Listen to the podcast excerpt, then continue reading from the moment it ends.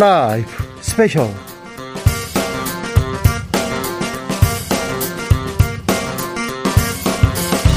이천이십이년 삼월 십구일 토요일입니다. 안녕하십니까, 주진우입니다. 토요일 이 시간은 일주일 동안 가장 중요한 일들 쫙 정리해드리는 그런 시간입니다. 시사 일타 강사 두 분 모셨습니다. 양지열 변호사, 박진 변호사, 어서 오세요. 네, 안녕하세요. 네, 안녕하세요. 잘 계셨어요? 네. 네. 네. 아, 오랜만에 뵙는 건가요? 이 방송 영상으로도 만나보실 수 있습니다. 네, 그렇습니다. 지금 바로 유튜브에서 주진우 라이브 검색하시고 영상으로도 만나보시기 바랍니다. 박지훈 변호사님, 청취자분들 위한 선물도 준비되어 있습니다. 네. 오늘 방송 들으시고 후기 보내주신 분들 중에 세 분을 추첨해서 선물을 드리겠습니다. 카카오톡 플러스 친구에서 주진우 라이브 검색하시고 친구 추가한 다음에 메시지를 보내주시면 됩니다. 주진우 라이브 스페셜 본격적으로 시작해보겠습니다. 윤석열 대통령 당선인 인수위 인선은 마무리됐습니다. 금요일 오전에 현판식도 했고요. 이제 본격적으로 새 정부의 그림을 그리는데, 대통령 직무실 이전, 청와대를 광화문으로 옮긴다, 용산으로 옮긴다, 특별히 용산으로 옮긴다, 말이 많습니다. 자, 공약이었던 것입니다. 광화문, 광화문 시대. 시대를 열겠다. 음. 그 뜻은 뭐냐면, 청와대가 뭐 좀 구중궁거리기 때문에 국민들하고 소통하기에는 광화문이 좀 적합할 것이다 라고 시작했던 이제 공약인데. 그렇죠. 그때는 막 경호법까지 고쳐가지고 그렇죠. 광화문으로 간다. 그 공약을 실천하려고 하다 보니까 광화문이 좀 어렵다고 이제 판단이니까 용산에 국방부로 지금 가겠다라고. 네. 뭐 국방부는 쉽습니까? 국방부는 제가 하면 국방부에 좀 오래 근무를 해가지고. 그렇죠. 국방부 전문가거든요. 네. 전문가는 아니지만 뭐. 음. 거기서 오래 살았어요. 아니, 방송을 하는 분들 중에 국방부에서 팔 년 이렇게 근무한 사람은 뭐 근무를 다 한 거 십 년. 제가 검색을 했는데 박진 변호사가 유일할걸요. 시사하는 사람 중에. 그럼 전문가네. 국방부에 네. 뭐 여러 번 근무를 했기 때문에 국방부의 뭐 속속들이 그 위치를 잘 알죠. 네. 근데 제가 한번 머리를 돌려봐도 가능성이 조금 힘들어 보이는 부분이 너무 많거든요. 아니 근데 보통. 양지열 변호사님 집 이사 갈 때도 그 이사 가는 집 인테리어도 해야 되고 계약도 하고 뭐 하고 몇 달은 걸릴 텐데, 지금 대통령실이 옮깁니다. 집무실이. 그런데 아. 국방부라는 데가 특수성이 있지 않습니까? 제가 그걸 얘기를 하는 거예요. 일반적으로 그냥 옮기는 것도 되게 꼼꼼하게 따져야 되지만 대통령실도 문제고 국방부도 문제라는 겁니다. 네. 국방부에 자동적으로 딸려 있는 게 통신 체계 같은 게 딸려 있어요. 그렇죠. 예컨대 보안이 되게 중요하고 적으로부터 음. 보안이 중요하고, 또 그리고 군 안에 또 아주 그 융통성에 돌아가는 그런 통신 체계가 있는데 네. 그거 자체를 다 이전을 해야 됩니다. 또 뭐 좀 얘기하기 그렇지만 전략 자산들이 국방부 안에도 있거든요. 어, 뭔가 비, 비밀이 있는 뭐, 그건 뭐 저는 모릅니다. 얘기하면 네. 안 되는 얘기하면 겁니다. 불법이죠. 그런 것들을 무기 있네, 무기 있어. 쉽게 이동하기도 그렇고 또 더 더 네. 더 나아가서. 청와대가 온다 그러면 이제 경, 경비단, 백일 경비단 같은 것도 따라와야 따라와야죠. 되는데 저는 솔직히 상상이 좀 안 돼. 근데 할 수는 있어요. 빠른 시일에 그렇게 하기는 좀 어렵지 않나. 아까 주 기자님이 저희 집 옮긴 얘기를 했는데 옮기진 않았고요. 한 칠, 팔 년 전에 좀 낡아서 인테리어를 한번 바꾼 적이 있거든요. 그때 한 한 달 걸렸어요. 한 달이요? 그냥 조, 조그만 아파트예요. 이십 평대. 네. 근데도 한 달 걸리더라고요. 나갔다가 인테리어하고 또 뭐 좀 저 그 공기 빠지고 다시 들어오는데. 지금은 그, 이렇게 했다는 거거든요. 며칠까지 어디 빼라. 그러니까 뭐 제가 지금 듣, 아, 아는 바에 따르면 정확한 건 아닙니다. 예컨대 지금 국방부 청사에 몇 층부터 몇 층까지 장관실하고 등등 뭐 보좌관실들이 있습니다. 그거 다 빼면 그게 합참 옆에 있는 합참 건물로 가고, 합참에 있는 사람들은 뒤로도 육군회관인가 이리로 가고, 그런 식으로 빼라 빼라 빼라 이런 식으로 도미노식으로 빼는 것처럼 지금 아니, 공지가 됐다고 하거든요. 빼라 그럼 뺄 수 있어요? 아, 그러니까 제가 봤을 때 쉽게 뺄 수 있는 데가 아닙니다. 근데 네. 지금 어쨌든 언론을, 저는 이제 국방부 전문가는 아니니까 통해서 보면 그나마 국방부로 옮기는데 이전 비용은 한 오백억 원 가량이 들고, 만약에 광화문 외교부 청사라고 하면 이전 비용만 한 천억이 드니까 그나마 이게 좀, 여기서 이전 비용이라는 건 좀 전에 박 변호사 얘기한 통신 보안 이런 거 빼고 이사 순수하게 비용. 이사 비용만 오백억 정도 든다는 거거든요. 그거 가능한 얘기인가요? 아니 그런데요. 그렇죠. 국방부 도미노로 이렇게 이사 간다 뭐 한다, 안보 공백 걱정하는 사람들도 있어요. 그러니까 어디서 어디가 빠지고 또 최소한의 그런 것들을 고려해서 한다고 하더라도 국방부에서 행정, 단순 행정부서는 거의 없거든요. 국방부 대부분 다 군하고 관계된 주, 중요한 부서가 있고, 특히 그 국방부 지금 용산 안에 삼각지 그, 그 국방부 건물 안에 많은 군사 기지들이 있습니다. 군사 기지가요. 음, 군사 기지가. 그렇죠. 네. 국방부니까. 군사 시설들이 뭐 제가 얘기를 못 드리지만 네. 그 국방부 합참 말고도 여러 가지 시설들이 있어요. 무기 있네, 무기 있어. 제, 뭐 제가 근무하던 군사 법원도 있고, 군사 법원은 아. 뭐 옮겨도 상관없지만. 아니 그러면 박 변호사님, 네. 그 청와대 계획대로 하면 청와대 대통령 집무실이 청와대가 아니라 대통령 집무실에 옮겨면. 좀 전에 말한 그 군사 뭐 자산들, 네. 다른 건물들 여기에 군시설로 계속 써야 되는 건가요? 그러면 못 쓰죠. 그러면 바꿔야 되는 거죠. 그것도 다 나가야 되는 거예요? 그렇죠. 그게 좀 문제라는 거예요. 어, 근데 무기를 저는 저는 뭐 뭐 할 수는 있고 뭐 취지는 제가 좋다고 보, 본다면. 근데 그 시간을 그렇게 쫓겨서 할 수 있는지가 아니, 근데 저는 박 변호사가 취지는 좋다고 얘기했는데 취지가 국민들 곁에 가까이 다가기 위한 취지인데 네. 용산이 그럴 만한 구조가 돼요? 그 안에가 출입이 일반인들은 할 수가 없습니다. 그럼 용산공원은 혹시 들어가 보셨어요? 국방부에? 저는 그 식당까지만 들어갔어요. 그거는 민간 기지, 민간 육군해관까지는 민간입니다. 예. 그 뒤에는 예, 그까지만 딱 나, 들어갈 수. 거기는 군인, 민간인들 왔다 갔다 아, 할 수 있고요. 철조망이 있어요. 못 들어가게, 어. 더 못 들어가게 해놨어요. 근데 용산공원에서 소통을 하겠다고 했는데 사실 용산공원이 지금 미군 기지로 쓰고 있는데 반환 받으면 쓰겠다는 거잖아요. 지금 미군 기지예요, 아직. 그 십 퍼센트 반환이 됐고 아직 원래 국토교통부에서 계획을 잡기로는 이천십일 년에 계획을 발표했을 때는 이천이십칠 년까지 공원화를 하겠다고 발표를 했었거든요. 그런데, 그런데. 이천이십칠 년도 이미 늦었지만 네. 지난해 십이월에 계획이 바뀌었어요. 완전 반환 후 칠 년 뒤. 언제 되는지 몰라요. 그러면 저기 윤석열 임기 끝납니다. 임기 끝나고 한참 뒤. 어, 네. 아무튼 장소가 어디가 중요한 게 아니라 국민과 소통하는 자세 그리고 소통하는 노력이 필요한데요. 아무튼 대통령 집무실 청와대 이전 관련해서 지금 왜 인수위에서 주, 중요한 에너지를 여기다 약간 졸, 있는지. 졸속이다. 뭐 네. 저는 어떤 고, 보관이 있는지는 아직 정확하게 알 수는 없지만 시간은 너무 쫓긴다 생각이 듭니다. 아, 뭐 그 옮기더라도. 다 따져보고 옮겨야 돼요. 근데 매일 그 네. 발언을 계속 더 구체적으로 던지고 있습니다. 꼽히는 봄이 오기, 오면 뭐 다 가 있다, 뭐 걱정하지 말아라 얘기하는데. 그리고 게다가 저희는 물론 따져보긴 하겠지만 관심사가 다 여기만 쏠려가지고 인수위는 출범했는데 정책이라든가 이런 것들이 안 들어와요. 그런데 어떤 사람들은 전 정권에서, 전 정권에서 청와대 이전에 대해서 실무를 맡아본 사람들한테 제가 물어봤는데 아직도 못 옮길 가능성이 매우 높다. 불가능하다는 어, 말씀을 얘기가 있고요. 네. 그래도 이 문재인 정부하고 차별화를 위해서라도 윤석열 대통령 당선인은 무조건 옮긴다. 이런 얘기가 있습니다. 팽팽하게 맞서고 있는데 어디로 가는지 어떻게 이전되는지 지켜보자고요. 그리고 무엇보다 중요한 건 대통령과 국민과의 소통 그리고 대화 이런 게 더 중요하다고 생각합니다. 아무튼 너무 많은 에너지를, 너무 많은 노력을, 너무 많은 뉴스를 여기에 청와대 이전에 뺏기고 있는 거 아닌가 그런 걱정은 조금 해보겠습니다. 다음 정부에서는 어떤 정책을 준비하고 있는지 주진우 라이브에서 자세히 공부해보겠습니다. 먼저 윤석열 정부의 여성 정책입니다. 화요일 훅 인터뷰 이수정 경기대 범죄심리학과 교수와 이야기 나눠봤습니다. 어, 윤석열 당선인이 음, 네. 여성가족부 역사적 소명 다했다 이렇게 폐지 방침을 정했는데 네, 네, 어, 인지 네. 이 부분 어떻게 됩니까?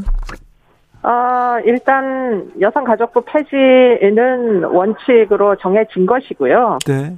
네, 이제 여성가족부가 폐지된 연유에는 지금까지 여성가족부가 이제 여성 인권과 연관된 여러 가지 문제들이 있었습니다. 제대로 피해자를 지켜주지 못하고 또 예산에 이제 적절한 집행에도 문제가 있었던 걸로 보이고, 그래서 그런 종류의 문제를 일종의 이제 원죄가 있기 때문에 해결을 하시겠다 이런 의지가 굉장히 강했던 것 같고요.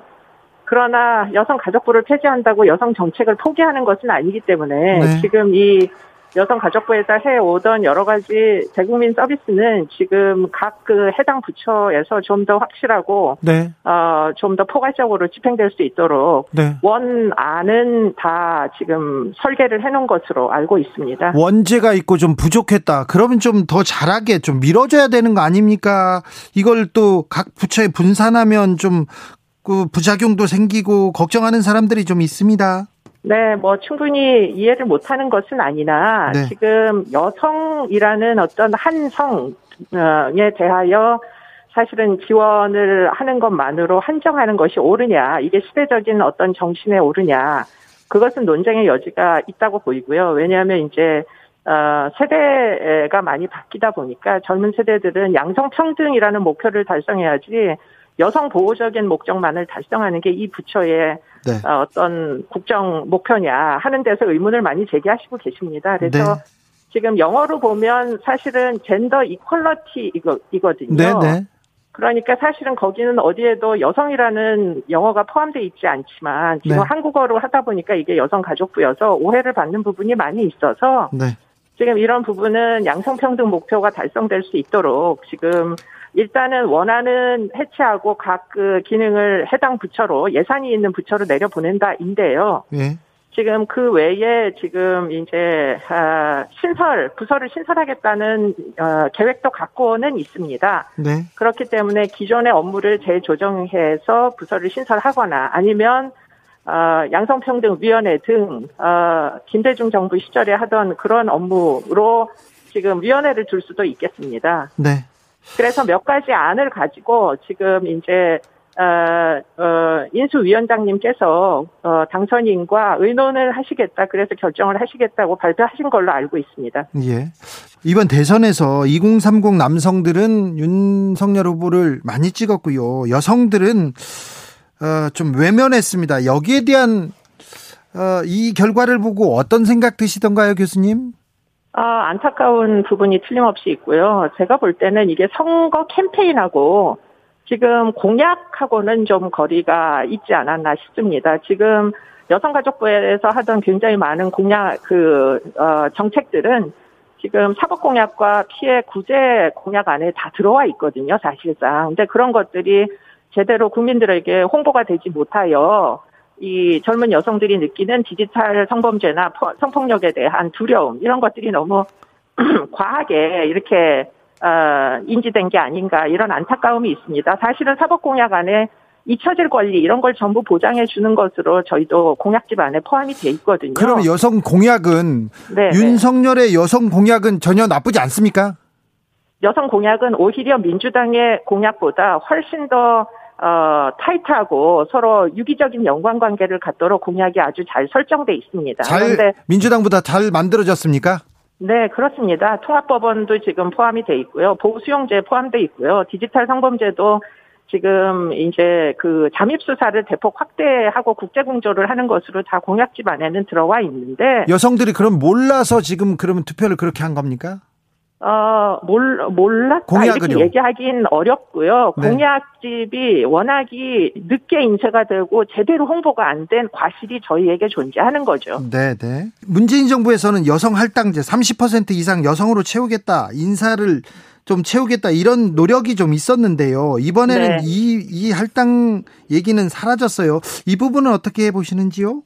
어, 저는 개인적으로야 안타깝다고 느끼지만, 그러나 기계적인 할당제가 가지고 오는 부수적인 문제, 예컨대 할당을 위해서 충분히 전문성을 갖지 않은 여성이 부서에 이제 수장이 돼서 여러 가지 정책적 과실을 일으킨 이런 부분은 우리가 부인할래야 부인할 수가 없다고 생각이 들고요. 결국에는 여성이냐 남성이냐 보다는 전문성이 정말 갖추어진 사람이냐 아니냐를 따지는 게 지금 더 필요해 보이지 않겠나, 그런 네. 생각이 듭니다. 어, 윤석열 정부에서도 어, 윤석열 정부에서도 여성 정책 잘 펴겠죠. 걱정하는 거는 좀 기우죠? 아니요, 충분히 이해가 됩니다. 왜냐하면 이 정책이 제대로 공약이 홍보가 안 돼가지고 예. 지금 너무 이 그 범죄 피해에 대한 두려움 이런 게 온라인상에 과도하게 퍼져 있다고 생각이 들고요. 네. 그런 부분은 앞으로 지금 이제 공약들을 국정 과제로서 많이 이제 홍보를 하면서 어, 그 두려움이 근거 없음을 해명을 해 나가도록 하겠습니다. 주진우 라이브. 이수정 교수의 얘기를 꼼꼼하게 듣고 왔는데, 여성 정책 오히려 윤석열 공약이 민주당 공약보다 훨씬 많고 잘 돼 있다 계속 주장하시더라고요. 근데 이제 공약상만 놓고 본다면 이제 뭐 민주당 공약이라든가 아니면 국민의힘 당선이 됐지만 국민의힘 공약이라든가 솔직히 좋은 건 다 끌어모았다는 거, 쉽게 말하면 네. 사별화가 이루어지지 않은 지 오래됐잖아요. 어느 예. 쪽 공약인지 공약집만 보고는 알 수가 없을 정도로. 그렇죠. 여성 공약으로 해서 또 나쁘다고 말할 수는 당연히 없는 거고, 근데 문제는 뭐냐면 공약지 내용이 나쁘다 이런 게 아니라 사실 공약집에도 보면 이 여성의 불평등과 관련해서 구조적 불평등이 여전히 유지되고 있다라는 게 나와 있어요, 공약집에는. 네. 근데 문제는 이제 당선인이 후보 시절에 했던 얘기 같은 걸 보면 아, 구조적 불평등은 사라졌다, 이제 그런 시대는 지났다, 개인적인 문제로 접근해야 된다라고 해서 공약집에도 나와 있는 거를 본인이 이제 당선인이 부인하는 듯한 얘기를 했거든요. 그러다 보니까 여성가족부 페이지도 페이지지만 여성정책 정책 전체에 대한 어떤 신뢰도 아니면 보고 있는 시각이 조금 기본 어떤 기존의 시각과는 다른 게 아닌가라는 그런 걱정이 드는 거죠. 지금 뭐 인수위에도 여성 전문가는 좀 없어 보이고요. 네. 또 여성 인수위원은 네 명 정도밖에 되지 않습니다. 그래서 여성에 대한 어떤 좀 경시라든지 이런 것들을 우려하는 부분이 있긴 한데, 여성가족부라는 가족부를 폐지한다고 없어지는 게 아니고 오십칠 가지 정도의 업무가 있습니다. 업무라는 거는 뭐 그냥 정해지는, 하고 싶어서 하는 게 아니고 국회가 법률로서 지정한 업무, 업무들이거든요. 그 업무는 없어지지 않아요. 그렇다면 쉽게 말하면 여성가족부가 없어진다면 그 오십칠 가지, 뭐 개수는 제가 정확하게 모르겠지만 제가 알기 오십칠 가지인데 오십칠 가지 업무가 다른 부서에 배분이 돼야 돼요. 예컨대 뭐 고용노동부라든지 보건복지부라든지 그런 어떤 구체적인 어떤 내용들이 좀 있어야 되는데, 그래서 이제 일단 이 공약, 아마 제가 알기로는 일 호 공약으로 알고 있었는데 여성가족부 폐지 그 밑으로 부연 설명들이 없다 보니까 막 국민들은 폐지되는 건 폐지되는 거 아는데 폐지되고 그 안에 있는 업무가 어디로 가느냐에 대해서는 얘기 설명이 좀 안 되고 있거든요. 네. 어, 이 부분이 좀 가장 문제가 아닌가 생각이 듭니다. 국민의힘에서 아니 이제 여성 상위 시대 아니냐, 남성 정책은 없는데 왜 여성 정책만 있어야 되냐, 이런 목소리가 국민의힘 안에서 선거 때 목소리가 그 힘을 받아서 계속해서 이대남을 구애했는데요. 뭐 공략했고 어느 정도 성공을 거뒀다고 얘기하는 사람들도 당내에는 네. 있어요. 그래서 여성 정책이 어떻게 펼쳐질까 어, 걱정하는 사람들도 있습니다. 그런데 당장 여성가족부 폐지를 계속 밀어붙이고 있기 때문에 어, 윤석열 정부가 처음 처음 국민들 혹은 그리고 여성단체들이나 여성들과 맞닥뜨리게 될 대목이 이, 이, 이 그렇죠. 부분이어서. 좀 전에 박 변호사 얘기한 것처럼 여성 문제 전문가분들이 안 계시다는 데서 걱정되는 게 뭐냐면, 사실 언론을 통해서 주로 여성가족부 거론이 된 건 어떤 때 거론이 되냐면 성범죄 같은 것들이 발생했었을 네. 때, 그럴 때 이제 뭐 기자분들도 여성가족부에 질의를 하고 그러다 보니까 자칫 인식이 아 그런 문제를 주로 다루는 곳이다라고 생각할 수가 있단 말이에요. 그래서 그럴 때 아 남성에게 너무 까다롭게 어렵게 한 거 아니냐라는 목소리가 일부에서 또 존재를 했던 건 사실이거든요.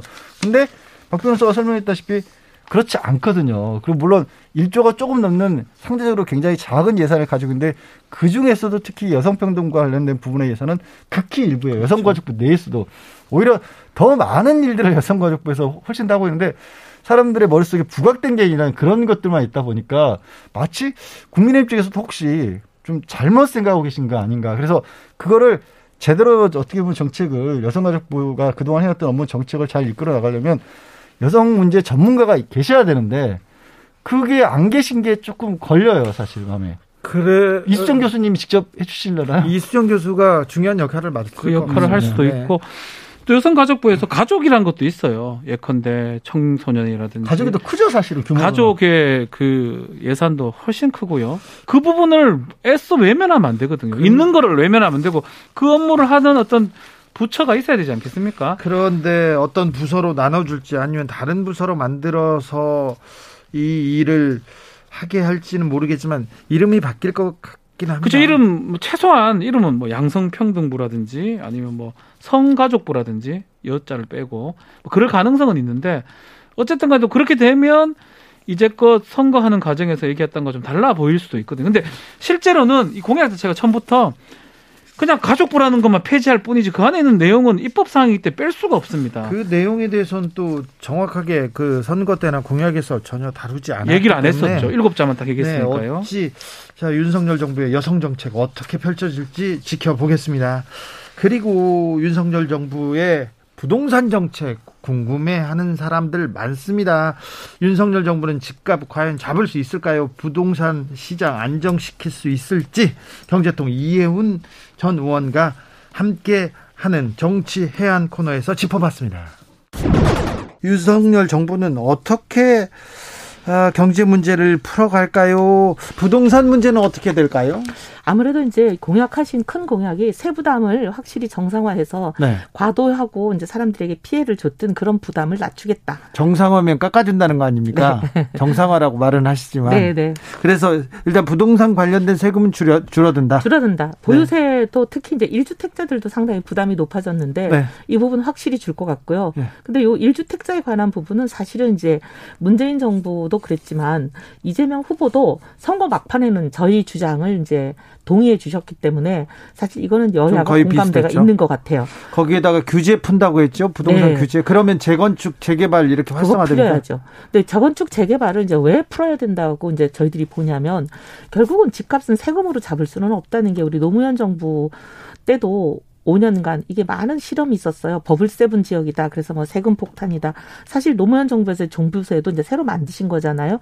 그렇게 세금으로 부동산 값을 잡아보려고 집값을 잡으려고 많이 노력은 했으나 결과가 오히려 집값이 더 오르기만 하고 네. 그럼 오른 집값에는 이제 임대 세 사는 분들한테 오히려 그 높은 집값이나 이런 세금 부담이 그냥 떠넘겨져 버리고 세금, 이런 일들이 많았어요. 세금으로 부동산을 좀 잡겠다고 했던 문재인 정부, 노무현 정부 결과가 좋지는 않았는데 음흠. 그렇다고 또 세금이 폭탄은 아니었지 않습니까? 아니 뭐 폭탄이라는 건 이제 이제 정치적 수사인데 네. 세금이 사실 일부 모든 국민에게 폭탄은 아니었지만 네. 사실 일부 국민들에게는 거의 폭탄 수준이긴 했어요. 왜냐하면 아.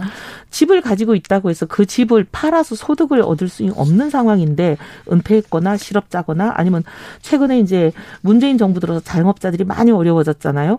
그 자영업자들의 경우에는 소득이 줄고했는데 세금을 낼 현금을 마련하지 못해서 어려움이 많았어요. 그러니까 일부 계층에게는 이제 폭탄이라고도 할 수 있는 상황인데 이제 뭘 말씀드리려면 세금 이제 집값을 잡는 건 세금이 아니고 공급이에요. 수요에 비해서 공급이 충분하냐? 그러면 수요가 해갈돼 버리면은 집값이 올라가질 않는데 왜 재건축 재개발이냐? 다들 그걸 많이 물어보시는데. 서울이 사실 제일 문제였잖아. 이번에 네. 문재인 정부. 사실 지방은 그렇게 많이 오르지 않았지만 서울은 뭐 두 배가 넘게 올라버렸으니까 오 년 만에. 근데 왜 그럼 서울과 수도권이 이렇게 많이 오르냐. 이미 집이 빼곡하게 들어서가지고 빈 땅이 없어요. 그럼 있고 나, 있는 집. 낡고 노후화되고 위험한 집을 허물고 새 집을 짓는 수밖에 없거든요. 그래야 이제 새로운 수요를 충족하는 건데 그게 이제 박원순 시장 십 년 동안에도 이게 많이 이제 막아져 왔어요. 대출. 네. 저기 제출이 아니고 재건축 규제라는 이름으로. 그래서 이거를 지금 서울 수도권 지역에서는 달리 집을 대량으로 빨리 공급할 방법이 없다. 왜냐하면 이재명 후보가 얘기한 것처럼 공공공급 이건 세월이 많이 걸리고 또 재원도 많이 들고 또 정부가 이제 땅값을 땅 주인들로부터 헐값에 이제 보상을 해주면서 여러 가지 골치 아픈 문제가 생겨서 이게 진도가 금방 안 나가거든요. 그래서 민간이 빨리빨리 할 수 있는 방법이 지금 사실은 가장 빠른 방법이 재건축 재개발이다 보니 그 규제에 여태까지 묶어왔던 것을 이제 풀자 이런 거죠. 그런데요. 음, 세금 깎아주고 재개발 재건축 이렇게 하자. 그러면 이제 부동산 오를 것 같아요. 이렇게 걱정하는 분들이 있습니다. 김성실님께서 은마 아파트 금마 아파트 되겠어요. 이렇게 또 집값 뛰는 거 아니냐. 이렇게 생각하는 사람들 많은데요. 걱정하는. 네, 이제 그렇습니다. 우리 주식시장도 우리 저기 주진우 진행자님도 아시지만 주식시장이 저는 주가가, 잘 몰라요. 주가가 오를 때 맨날 뉴스 보도에 나오면 이렇게 이렇게 이렇게 올라가서 추세선이 올라가잖아요. 그렇죠. 올, 근데 추세선은 올라가지만 올라갔다 오르는 국면, 내려갔다 올라갔다 국면, 내려도 있죠. 다 있죠. 네? 다 있는데 그거는 이제 이 집값이라는 것도 추세선이 내려가냐 추세선이 올라가냐 중요한 거지 그 추세선 안에서는 등락이 좀 있습니다. 네. 시기적으로도 등락이 있을 수 있고 지역적으로도 어떤 지역은 전국적으로 집값이 내리는데 특정 지역은 조금 오를 수도 있고 이런 예외적인 국부적인 현상까지 다 감안하기는 어려워요. 그런데 이제 공급을 늘리면 어쨌든 전반적으로 집값은 안정이 되기 때문에 그 부분을 보고 가는 거죠. 그래요? 네. 네. 투기 수요 어, 걱정 안 해도 됩니까? 사실 어, 이제 네 이제 아우 그러면 부동산에 음. 또 길이 있어 그래서 집 집 투자로 돈 벌 거야 그런 사람들도 있을 것 같은데. 근데 이제 부동산 투기가 그렇게 늘어날 것 같지는 않은 게 이 정부가 끊임없이 공급을 확충을 하겠다는 신호를 계속 시장에 준다는 의미는 네. 앞으로 집값이 오르는 게 아니라 떨어질 거다라는 얘기를 떨어진다고 해도 안정화될 거다라는 시그널을 확실히 주고 있기 때문에 네. 집값이 오를 때 이제 투기 수요가 이제 창궐을 하는 거지 네. 집값이 안정화되는 그 국면에서는 투기 수요는 사실 좀 많지는 않습니다. 네. 그러면 이제 집값은 안정될까요, 그럼? 안정된다고 봅니다. 지금 안정되는 음. 단계로 넘어간 거죠. 근데 최근에는 지난 연말부터 조금 집값, 집값이 안정세를 보였잖아요. 네. 이건 제가 보기에 대선 효과라고 봐요. 왜냐하면 많은 사람들이 그 집을 사고 파는 거를 관망하면서 버티기를 하는 거죠. 새 정부가 들어와서 세금 제도가 좀 바뀌거나 재건축이 활성화되거나 등등 여러 가지 제도 변화가 있을 거다. 네. 이렇게 보고 어떻게 되는지 보고 팔든지 말든지 이사 가든지 해야겠다. 이런 관망이 많았거든요. 네. 주진우 라이브. 공급을 늘리고 재개발 재건축 양성화하겠다. 적극 추진하겠다. 이게 뭐 윤석열 부동산 공약의 핵심이라고 볼 수 있네요. 사실 이번 대선에서 굉장히 큰 역할을 조금 전까지 다뤘던 뭐 성평등 문제보다 오히려 초심을 흔들었던 건 부동산과 또 부동산에 이어져 있는 세금. 조세와 관련된 부분이었던 네. 거죠. 세금은 깎아주고. 네. 그 어느 지금 신문에서 분석을 해놓은 걸 보니까 서울에서 음.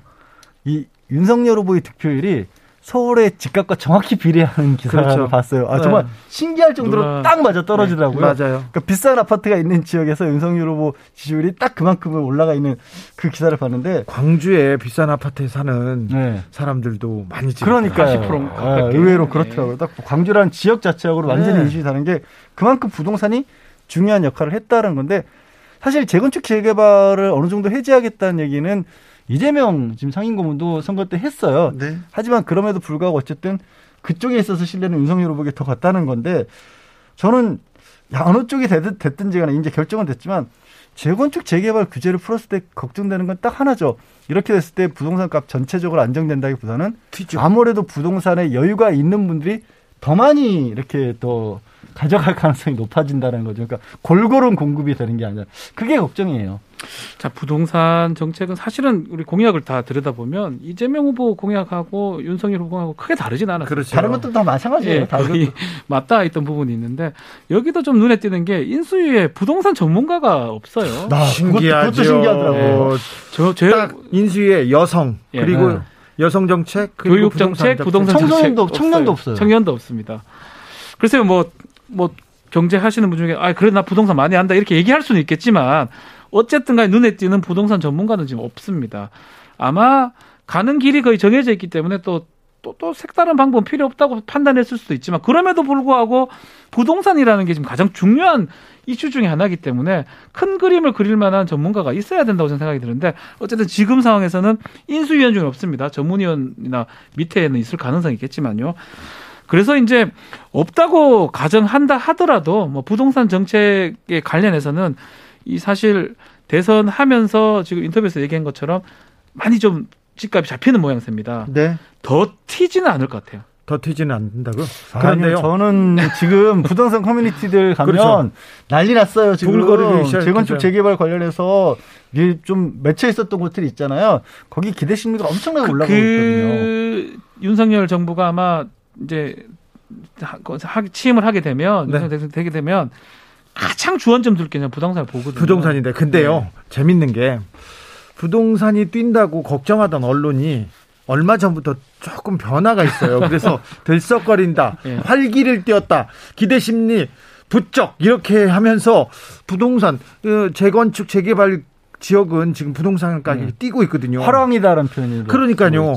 굉장히 반기고 있더라고요. 그러니까 차이가 뭐냐면 음, 전반적으로 부동산 특히 아파트와 관련된 부분이 올랐던 건 이제 문재인 정권하에서 실제로 벌어진 일이에요. 네네. 그런데 그걸 막기 위해서 재건축 재개발을 좀 잡았단 말이에요. 그렇죠. 그런데 재건축 재개발을 아까도 말씀드렸지만 그 지역이라는 데가 부동산에 집이 쉽게 말씀드려 집이 없는 분들보다는 집이 있는 분들이 더 큰 집을 가지게 되는 거잖아요. 그럼요. 그러니까 이게 어차피 부동산이 오르더라도 이번에 오르는 거는 사실은 차등을 두고 오르는 거거든요. 그래서 어떤 것이 나을지 뭐 그거는 뭐 양극화 생각하지 않을 수 없는데 네. 일단은 부동산이 점차 점진적으로 오르기를 막 생각하는 것 같고요.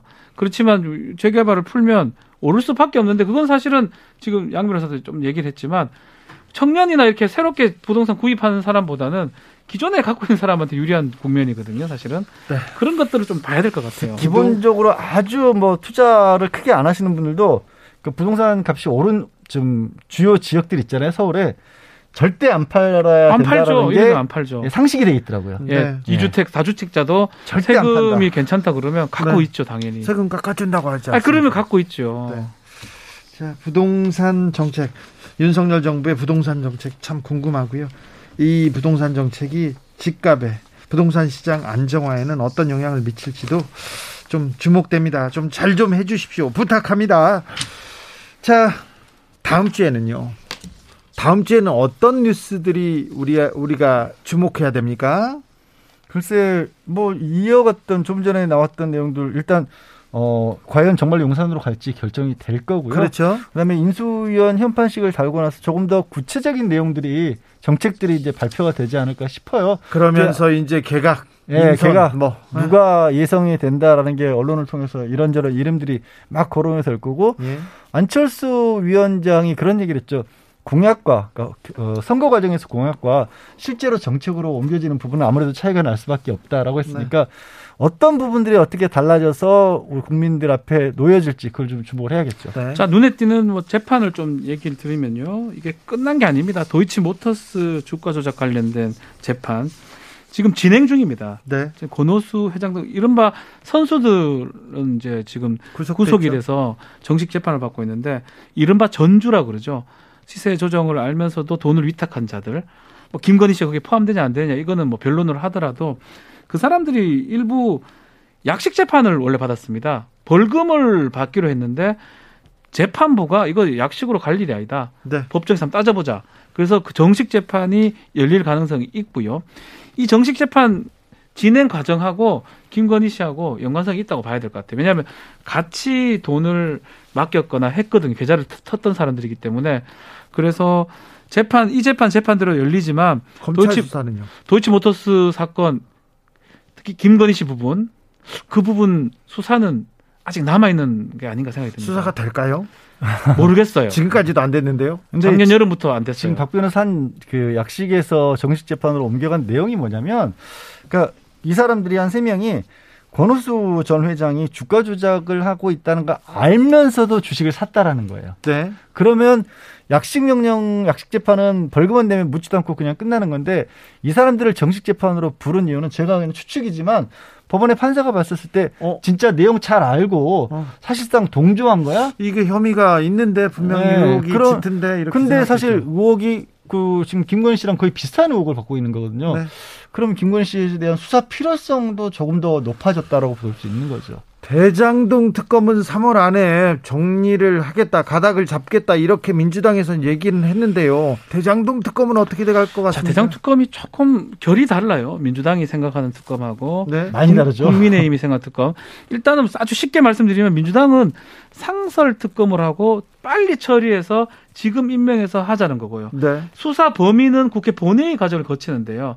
수사 범위도 국민의힘하고 차이가 좀 납니다.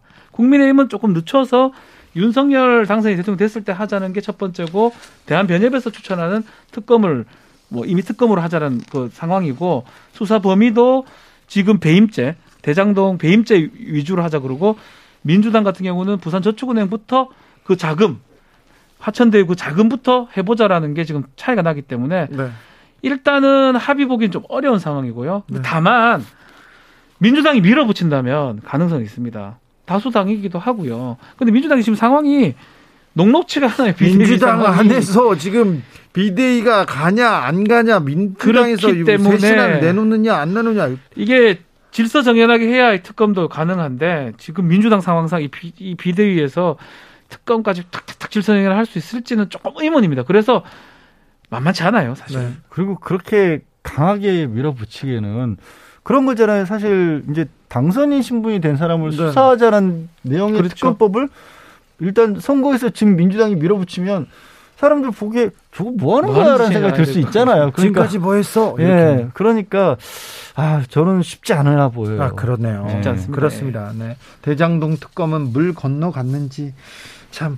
또 다음 주에도 많은 일이 있을 겁니다. 하나 말씀드리겠는데 하마평 이제 뭐 내각에 누가 들어가느냐 어떤 자리에 누가 들어가느냐 얘기가 계속 나옵니다. 인수위 주변에서 얘기가 나오는데 어, 주진우 이름이 계속 나오고 있는데 그 진우 주진우 아니죠? 네. 변호사 하고 있는 주진우. 네, 변호사 주진우라는 거 말씀드리고요. 저는 이 자리에서 여러분께 좋은 뉴스 계속 전해드릴 것을 약속드립니다. 자, 양지열 변호사, 박진 변호사 감사합니다. 네, 고맙습니다. 고맙습니다. 여러분께서는 지금 주진우 라이브 스페셜을 듣고 계십니다. 주진우 라이브 스페셜 주진우 라이브 스페셜 스페셜 인터뷰 준비했습니다. 코로나 대선이었습니다. 그런데 코로나는 아직도 확산세고요. 대선이 어지러운 정치권을 정리해주지는 못했습니다. 밖으로 눈을 돌려도 우크라이나 전쟁 아직도 이렇게 격화되고 있는데요. 아, 현 상황 좀 진단해 보겠습니다. 노르웨이 오슬로 대학교 박노자 교수 연결돼 있습니다. 안녕하세요, 교수님.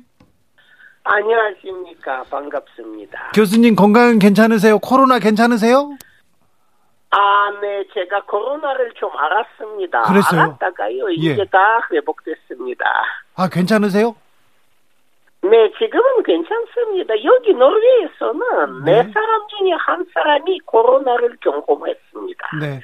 그러니까 별로 제가 코로나를 알았다는 게 예외적인 건 절대 아닙니다. 네. 코로나 걸리면 격리하고 뭐 이렇게 또 일주일씩 이렇게 아무 데도 못 나가고 그렇습니까? 노르웨이도? 그렇지도 않습니다. 실은 그 격리는 여기에서는 그 전염됐다는 게 확인되고 나서 사 일 동안만 격리하고요. 네. 다음에 그냥 사회생활 해도 됩니다. 그 사 일... 제가 뭐 집에서 그냥 일하다가 나갔습니다. 아, 그렇습니까? 네. 지금 괜찮으시고요? 아, 물론 물론 이제 이제 회복된 지 좀 됐습니다. 네, 네. 아, 다행입니다. 아, 한국에서는 대선이 있었어요. 대선 어떻게 보셨습니까, 교수님? 아, 저는 매일 매시 계속 보고 있었습니다. 네. 오늘하고 정신 없었죠. 그건 좀 상당히 안타까운 심정으로 보고 있었던 겁니다. 네. 어떤 면에서요? 그러니까 선거라는 것은 결국에는 전체를 위한 좋은 정책을 입안하고 실현할 사람을 뽑아야 하는 판인데, 네. 이 선거는 정책 선거라기보다는 심판 선거. 네. 그러니까 여태까지 누적된 불편에 의한 이제 그런 선거였고 거기에다가 혐오가 판치는 선거라서 네. 굉장히 불편했습니다. 네, 좀, 좀 안타까웠어요. 미래지향적이고 비전을 가지고 경쟁을 했으면 해야 되는데 과거, 네. 과거의 얽매였고 특별히 이번에는 혐오라고 해야 됩니까? 그 남성 여성을 이렇게 나누어 가지고 갈등하는 장면 그 부분 굉장히 안타까웠습니다.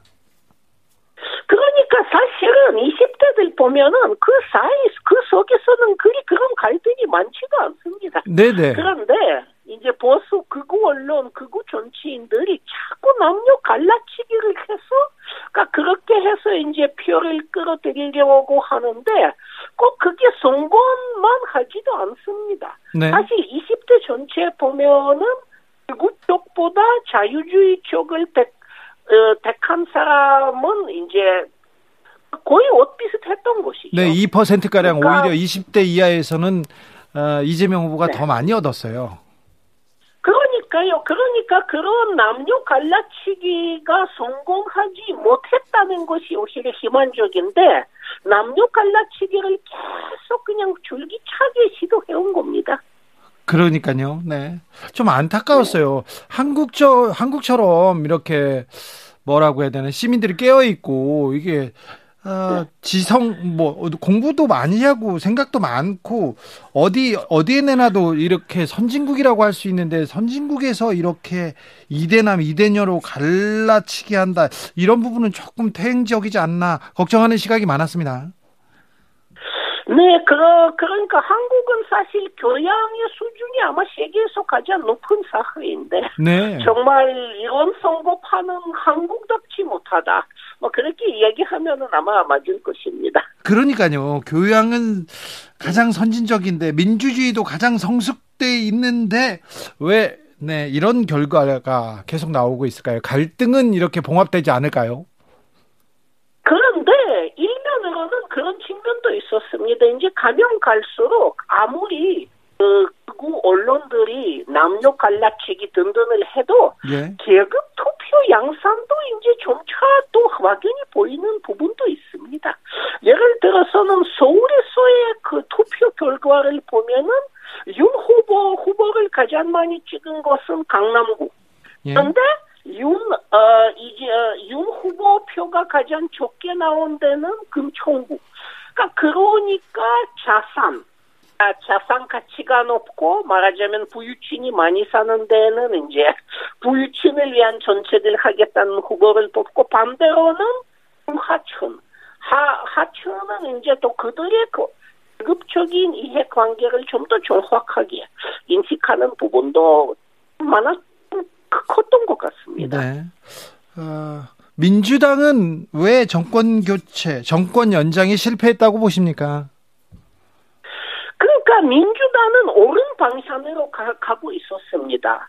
아, 일단은 복지 지출이 늘었고, 그 다음에는 예컨대 산재 사망은 조금 줄었고, 네. 그 다음에 뭐 저희 이제는 그 국민 공간 의료 보험 보장선이 나름대로 높아지고 네. 옳은 방향으로 가고 있었는데 네. 까지 가지는 못하고 너무 미지근했습니다. 아 그래요? 중간 중간 수준까지만 간 거죠. 결국에는 미지근하게 하다가는 누구도 만족시켜주지 않았습니다. 미지근하다. 그러니까 중하층. 네. 미지근하게 가다가 성공하지 못했습니까? 그렇죠. 그러니까 옳은 방향으로 가려고 하는데 중간에 그냥 시도에 그치고 끝까지 완성하지 못했다는 그런 부분이 컸던 겁니다. 부동산 정책이 제일 그랬습니다. 예. 아무리 시도를 해도 부동산이 이제 미친 부동산의 폭등을 지는 못하고 그러니까 집 없는 사람을 실망시킨 거죠. 네. 그런데 일단은 종부세를 내기니까 그 종부세 백만 원, 그 백만 원 내기 싫어하는 부유층 또는 이제 중상층. 그 사람들도 등 돌리게 만들고. 네. 그러니까 그 누구도 만족시켜주지 못한 그런 정책이 좀 많았던 게 아쉬웠던 점입니다. 좀 미숙했네요. 미숙했어요. 그런데요. 민주당이 옳은 방향으로 가려고 했는데 음, 정의당은 왜 민주당을 그렇게 비판했을까요? 이번 대선에서 정의당의 실패도 또 곱씹어 봐야 됩니다. 네, 정의당 같은 경우에는 제가 보기에는 지지 기반을 잘못 파악하고 잘못 짚은 것이죠.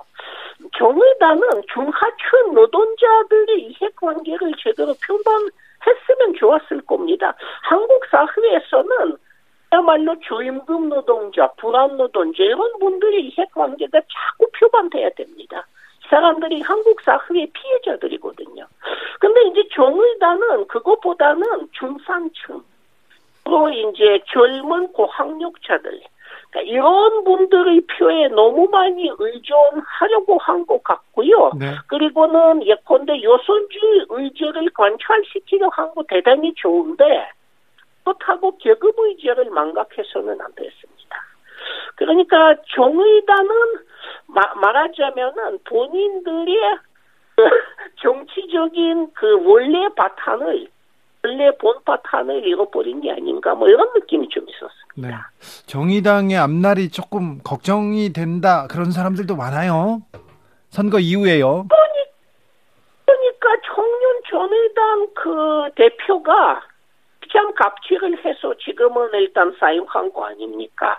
직장 갑질 의혹이 있어서 사임했는데 그러니까 정의당 조직 안에서도 비정규직 상근자를 괴롭혔다 하면은 그건 그야말로 계급에 의한 대한 기본적인 이해를 이름이 잃어버린 게 아닌가 이런 생각해볼 수는 있습니다. 네. 윤석열 정권의 노동자 정책은 어떻게 될까요? 어떤 쪽으로 가야 할까요? 저는 대단히 걱정합니다. 음. 그 윤 후보가 유세 기간에 노동 문제에 대해서 대단히 무책임한 발언을 많이 해왔습니다. 뭐 일주당 백이십 시간 노동해도 된다든가, 그 주당 오십이 시간 노동에 대한 이제는 불만이라든가 그 말이 안 되는 이야기를 계속 해왔던 것이죠. 저는 그래서 노동 정책의 후퇴를 대단히 걱정하고 있고 제발 후퇴되지 않기를 바랍니다. 네. 우리가 기억해야 하는 게 주당 오십이 시간 노동도 굉장히 많다는 사실입니다. 네. 노르웨이에서는 평균적으로 사람들이 일하는 게 주당 삼십오 시간 정도입니다. 정상이라고 봅니다. 선진국에서 그게 정상이라고 봅니다. 삼십오 시간이요? 네, 평균적으로 실제 일하는 시간이 해마다 조금씩 다른데 삼십오, 삼십육 시간 그 정도입니다. 그런데요, 노르웨이는 사실은 땅도 넓고요, 자원도 많고요. 그래서 조금 놀면서 해도 되는데 우리나라하고는 좀 상황이 다른 거 아닙니까? 노동력밖에 없는데 이렇게 생각하는 사람도 있습니다. 네, 그런데 그렇게 생각해봐야 합니다. 선진성이 무엇입니까? 선진성이 결국에는 노동 생산성입니다. 예. 우리는 그저 그냥 시간 때우면서 그 직장에 있다는 게 선진적인 노동 생산은 절대 아닙니다. 네. 선진적인 거는 자꾸 노동 생산성을 높여야 하는데 오히려 노동자들의 노동 시간이 좀 짧아져야 사업자가 노동 생산성을 어떻게 높일 수 있을 것인가. 그런 것도 고민하고 투자를 합니다. 그렇게 해서 한 사회가 발전합니다. 네. 자, 윤석열 당선인에게 좀 바라는 점이 있으면 말씀해 주십시오. 저는 가장 바라는 게 세상에서는 지금 우크라이나 침략 그 상태를 봐도 느끼지만은 네. 중요한 게 딱 하나 평화입니다. 네. 그거 몰라도 평화를 지켜야 합니다. 네. 근데 평화를 지키자면은 현명한 외교가 또 필요한 것이죠. 가, 윤선인이 제발 평화를 지키기 위해서 이건 생존의 문제니까요. 그러니까 제발 외교 정책에 있어서, 있어서는 좀 분명하게 균형 잡힌, 그야말로 균형 잡힌, 어, 잡힌 그런 외교를 펼쳤으면 하고, 무엇보다는 어쨌든 간에 선제 공격이라든지 등등의 그런 군사주의적인 모험주의적 생각을 제발 버렸으면 합니다. 네. 아, 평화를 두고 모험하는 일은 안 되겠죠. 아, 러시아가 우크라이나를 침공했습니다. 이 전쟁은 계속되고 있는데, 어떻게 됩니까? 그러니까, 어떻게, 보, 어떻게 보면은 미국이나 유럽연합에 비해서 훨씬 더 열세에 몰린 후진 열강인 러시아는 가장 후진적인 치의 방법을 택한 것이죠. 단순 무식한 무력 침략을 택한 것이죠. 네, 저는 이 무력 침략이 궁극적으로 필패라고 생각합니다. 네, 필패할까요? 러시아는 지금... 예, 러시아는 교수님의 고, 고향이기도 하죠.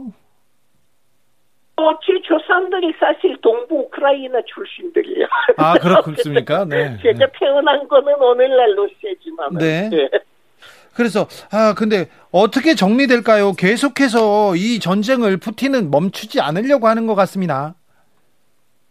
네, 저는 아무래도 우크라이나의 영토 일부를 공식적으로 독립시키고 실질적으로 러시아 영상권에 둔다든가 또는 영토의 일부를 할애받는다든가 아니면은 우크라이나에 친러 정부를 꾸린다든가 그런 목적들이 애당초에 있었다는 생각을 떨쳐낼 수는 없고요. 네.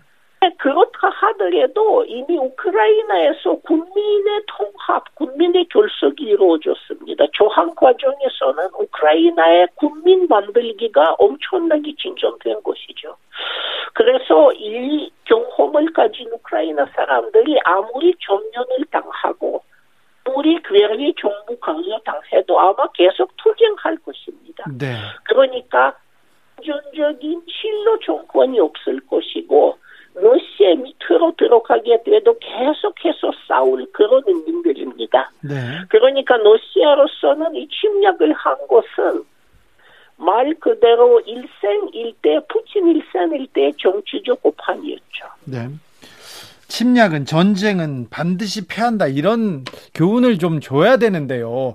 러시아 안에서도 이 독재자 푸틴, 푸틴에 대해서 좀 어, 저항하고 민주주의로 그리고 반독재로 가는 길을 좀 택했으면 합니다. 아마 앞으로는 푸틴은 더 이상 소반의 기술과 돈이 의존할 수 없게 된 것이죠. 그러니까 결국에는 러시아 인민들의 임금을 억제해서 내자 동원해서 이제 개발하고 그래야 할 텐데 그는 구조적인 궁핍을 의미합니다. 앞으로 러시아 인민들이 구조적으로 가난해질 것입니다. 그러니까 결국에는 그런 데에 대한 조항은 독재 타도의 방향으로 저는 그저 기원하고 있을 뿐입니다. 네. 아, 인류가 이 역사로부터 좀 배워야 되는데 우리는 세계 평화를 위해서 뭘 어떻게 해야 됩니까? 우리는 세계 평화, 평화를 위해서는 보다는 한반도 평화, 한반도 평화를 우리가 챙겨야 하는 것이죠. 사실 한반도는 세계에서 가장 군사화된 지역 중에 하나입니다. 네. 하고 저희 나라를 합치면 상비군의 규모는 십만 명에 가깝습니다. 전체 한반도에서 사는 사람이 천오백, 칠천육백만 명인데 상비군 군인이 이백만 명. 그게 네. 엄청난 숫자죠. 네. 우리가 앞으로 생각해야 하는 게 어떻게 해서 군인 머릿수를 줄일 것인가, 어떻게 해서 평화 만들 것인가. 이제 그런 고민을 해야 합니다. 그렇죠. 그래야 되는데 이번 대선에서 그런 고민이 좀 진행됐어야 되는데 좀 부족했습니다. 네, 대단히 부족하고 저는 그래서 이번 대선을 매우 안타까운 심정으로 보고 있었습니다. 알겠습니다. 교수님, 네, 건강 잘 챙기시고요. 네, 감사합니다. 네, 매일 감사합니다. 이렇게 책만 책 읽고 맨날 공부만 하십니까? 놀 때는 뭐 하세요, 교수님은? 여기에 한국처럼 산이 있어서 제가 등산을 합니다. 등산하고 내려와서 또 책 보고. 네. 어, 대체로 그렇죠. 수영도 좀 하고 아무래도. 네. 네. 그리고 여기 아직은 눈이 있으니까 스키를 좀 탈 수 있는 데가 있습니다. 아, 그렇습니까? 그렇게. 네. 교수님이 저하고 동갑이거든요. 친구인데 어떻게 여가를 보내는지 항상 궁금해서 제가 물어본 겁니다. 교수님 건강 챙기시고 오늘 말씀 감사합니다. 감사합니다. 안녕히 계세요. 네. 노르웨이 오슬로 대학교 박노자 교수 함께했습니다. 주진우 라이브 스페셜 여기서 인사드리겠습니다. 마지막으로 선물 공지 한 번 더 하겠습니다. 오늘 방송 듣고 이거 나 잘 들었어, 이거는 못마땅했어, 이거는 좋았어, 뭐 이, 이런 분들 추첨해가지고 선물 드리겠습니다. 세 분한테 드리겠습니다. 카카오톡 플러스 친구에서 주진우 라이브 검색하시고 친구 추가한 다음에 메시지 보내주시면 됩니다. 자, 저는 여기서 인사드리겠습니다. 주진우 라이브 스페셜 물러나겠습니다. 저는 다음 주 월요일 오후 다섯 시 오 분에 돌아옵니다. 지금까지 주진우였습니다.